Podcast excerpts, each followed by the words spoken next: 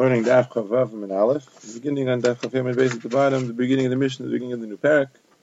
Parak Ben Yair deals initially with the kedusha of uh, Beis Knesses, of other places, of other things, and then goes on to Hilchas Kriyat Torah. Says the Mishnah Ben Yair Shamach Rechayva Shel Ir. If the residents of a city sold the Rechayva Ir, this the Rechayva Shel Ir is like the city square. We'll see in the Gemara for some reason it had kedusha, and therefore they can't do whatever they want with the money.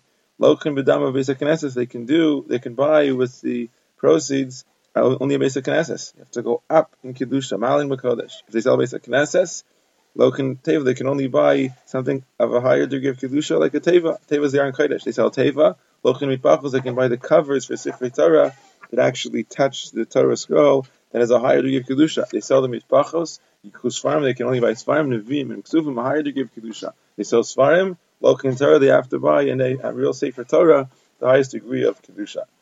But if they sell a Sefer Torah, so they can't go down. They're not allowed to buy Svarim, they're not allowed to buy Nevi'im and Ksuvim. It's interesting that the Gemara doesn't say whether they can sell and buy something the same degree of Kedusha. So the Mishnah does not discuss that. We'll see the Gemara discusses that. But if they sell a Torah, they can't buy with the proceeds Svarim. They sell Svarim, lo yichum mitpachos, they can't buy the cover for the Svarim. They sell mitpachos, the cover, lo yichum teva, they can't buy a teva. That's the last degree of Kedusha, doesn't even touch the Sefer itself. They sell a teva, lo yichum beis knesses, they can't buy beis knesses. They sell beis knesses, lo yichum es rachov, they're not allowed to buy the rachov. The kitzer malin bakodesh, ve'enu reading. V'chein v'mosren, and even the extra money, meaning to say, let's say they sell a Sefer, let's say they sell Svarim, and they buy with the proceeds of Sefer Torah and there's a little bit left over. Even the extra money has to be used towards the Sefer Torah. It can't be used towards something of a lesser degree of Kedusha. Says the Gemara, we said in the Mishnah that when they sell the city square, it has Kedusha. So he says, this Mishnah, that holds that Rechaim Shalir has Kedusha, this is the opinion of Rabbi Menachem Bar Yossi Stumta. Stumta means that Rabbi was so in the Mishnah like him here and apparently other places. But the Chachamim say no. There's no kedusha there. What's the machlekes? My time. What's his reasoning? Why does he hold that the Rechayva Shalir has kedusha l'chayra? What kedusha does it have? So the Gemara explains because the people daven their antinias. There's a seder, there's a certain order of tinias when there's no rain. The Mishnah in describes there's three fasts, and then another three fasts, and then seven fasts. Those seven fasts to actually go out to the Rachai Vishal ear to daven. So therefore, it has kind of a din of a beis Knesset. Not quite a beis Knesset because they don't daven there all the time, but uh, a little bit of that kedusha. Uv mamadas, Rashi takes it races to word mamadas here.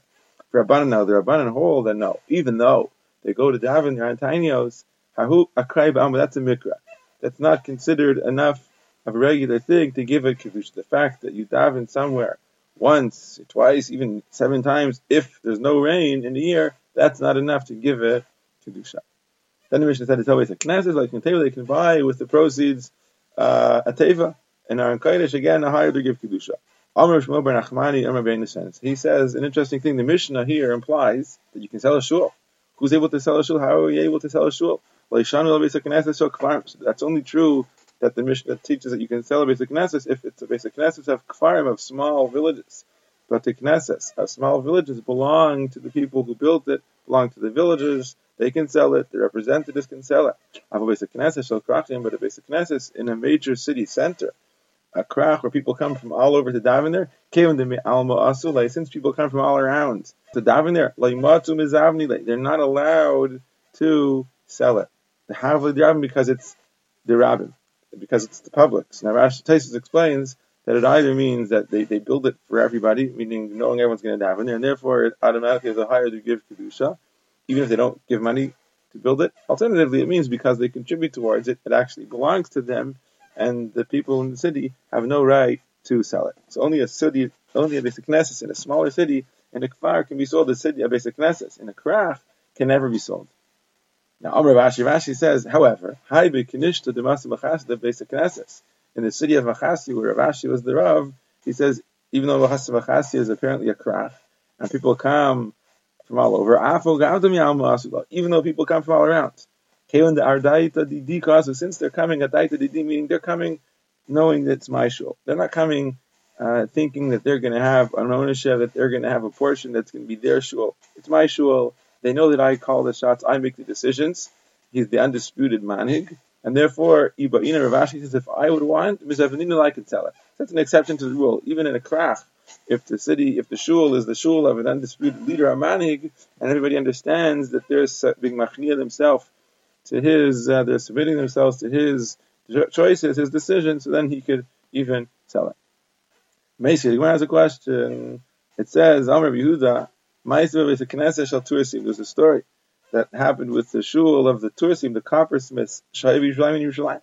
Shemachru al Rabbi they sold it to Rabbi Eliezer. And he did there whatever he wanted. In Yerushalayim, there was a shul of coppersmiths, and they sold it to Rabbi Eliezer. Now he did whatever he wanted. We'll see later. Apparently, when you sell a shul, so the money has a kedusha, and that means the, kedusha left the, the beis Knesset. Rabbi Eliezer could do whatever he wants with the beis Knesset, but the, the money has the Kedusha of the shul. But just a minute.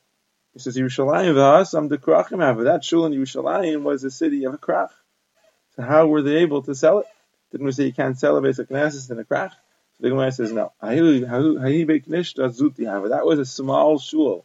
If they made it for themselves, meaning to say, when we said that you can't sell a city, a shul in a krach, it doesn't mean because it's built in a krach. It means because it functions as a shul of a krach, meaning a city in a krach that services the people all around. So that can't be sold. It's their shul. It's everyone's shul, and it can't be sold. But if you have a small shul of the turf and Achoshes, the coppersmiths, and only they built it, and only they daven there, and it's only their shul, so certainly they could sell it.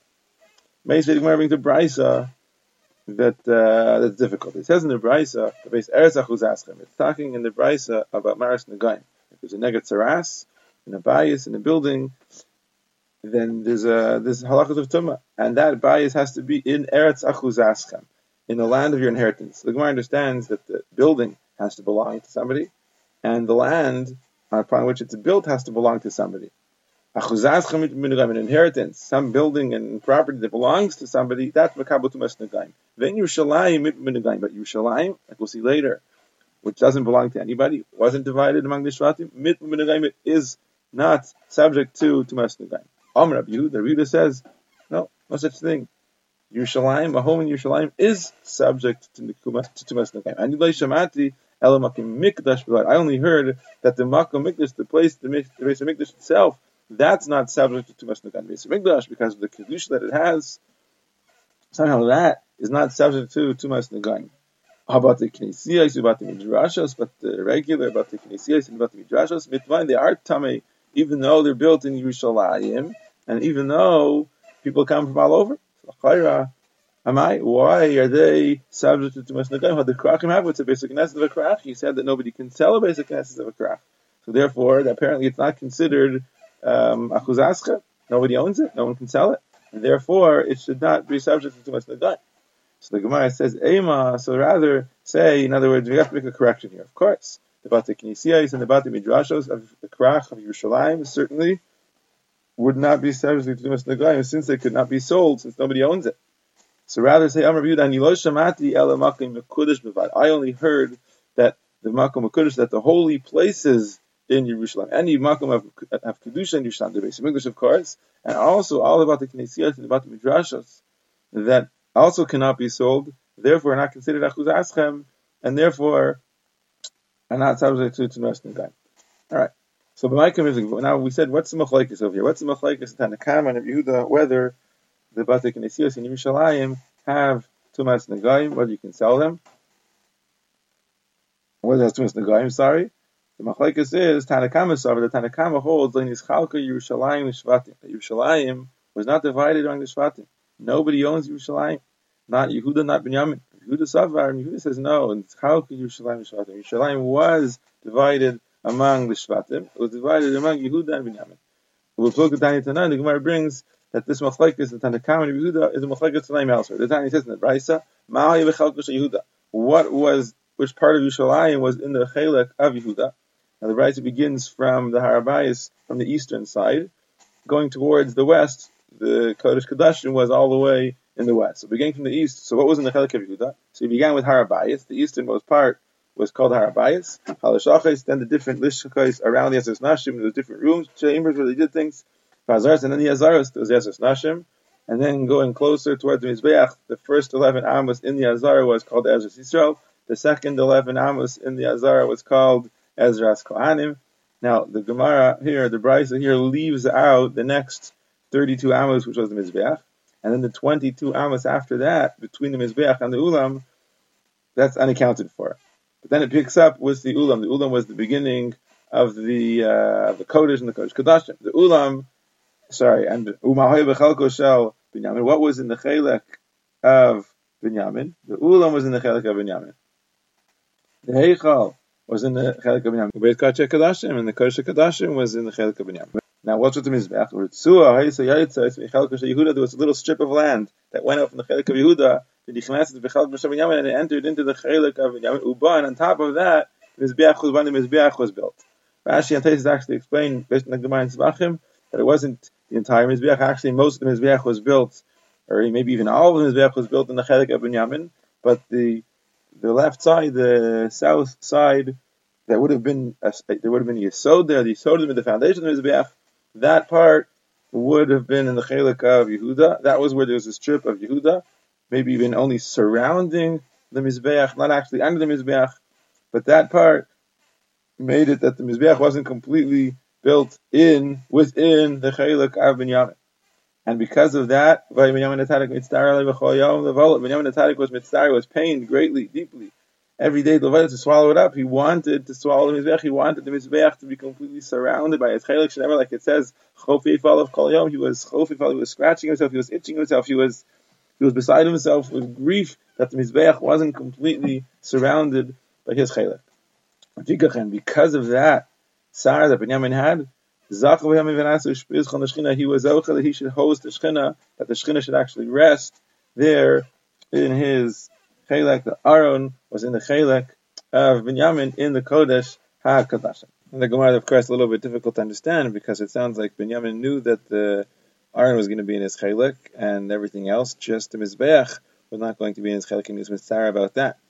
So the Gra and the Der he says that the Gemara refers here not to the Aron itself, like Rashi. He says it means all the places where the Shekhinah ever rested were in the Chelik of Binyamin. Shiloh and Novin Givon, where the Mishkan was, that was in the Chelik of Binyamin. Now, this town obviously holds that Yerushalayim was divided between Yehud and Binyamin.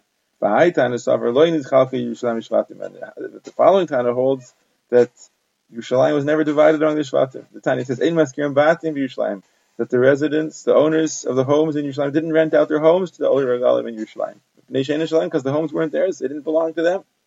Ezra he says Aflamitas, they didn't even rent out the beds because they weren't sitting on their own property. They were sitting on public land. Yerushalayim wasn't owned by anybody.